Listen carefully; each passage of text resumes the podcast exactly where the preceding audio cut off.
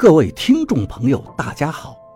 您现在收听的是长篇悬疑小说《夷陵轶事》，作者蛇从阁，演播老刘。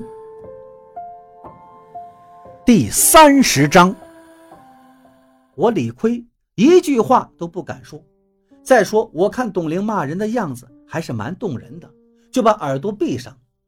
只是看着她生动的面部表情，而且越看越漂亮。你还笑？你笑什么？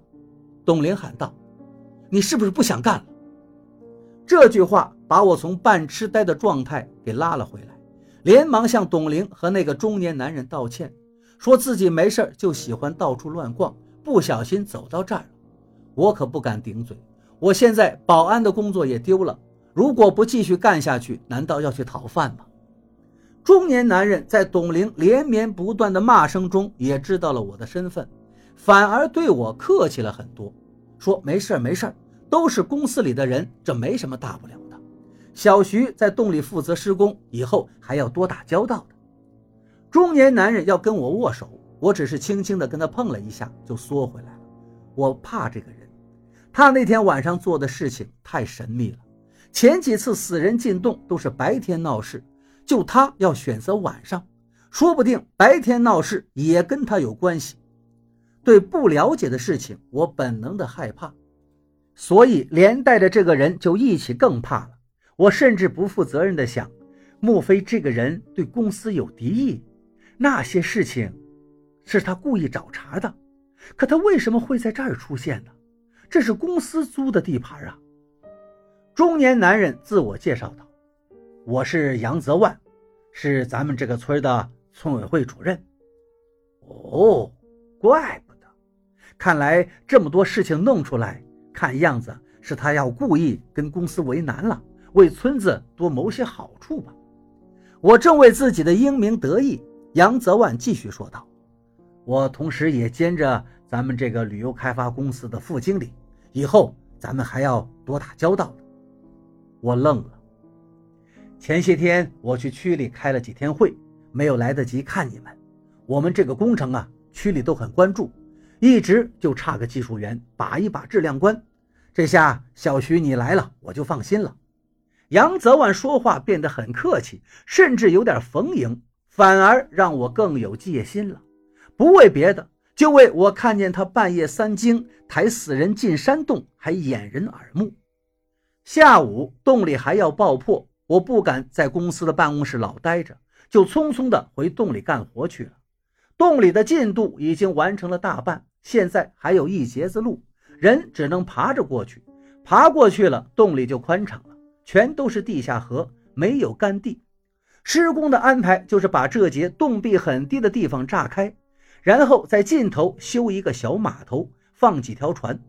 溶洞的最后一段是宽阔的河面，人在船上就可以出入溶洞了。溶洞的出口在山的另一头，地下河流出去会汇成一个湖。现在请来的爆破队正在洞壁上面打眼儿，准备放炸药。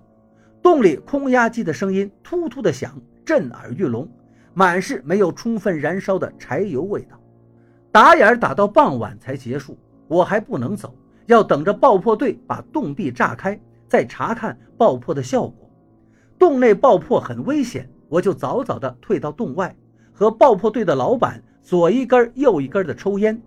守洞的保安不抽烟，可是他很紧张，我就笑他：小屁孩子没见过世面，开山放炮都能吓成那样。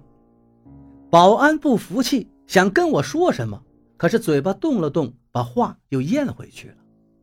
咚咚咚。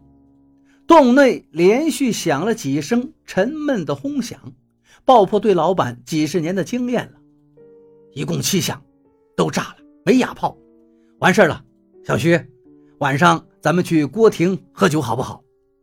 我当然愿意了，但是还是要先去看看爆破后的情况，看能否达到预期效果。于是就和爆破队的老板一起往洞里走，还没走到一半。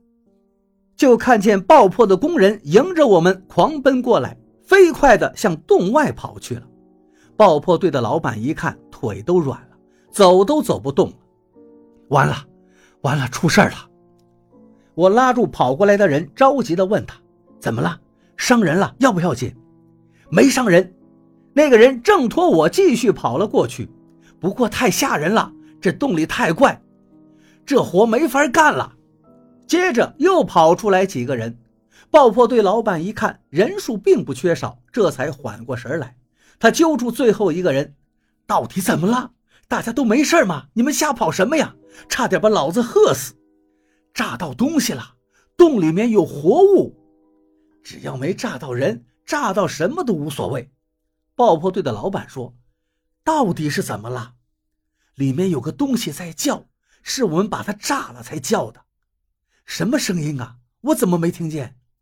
刚才叫的好大声，就跟猫被踩了尾巴一样的叫唤。”那个人又连忙改了口：“不对，不对，声音没猫叫那么小，很大的声音，是从四面八方传出来的，连方向都分不清楚。”那个工人吓得很厉害。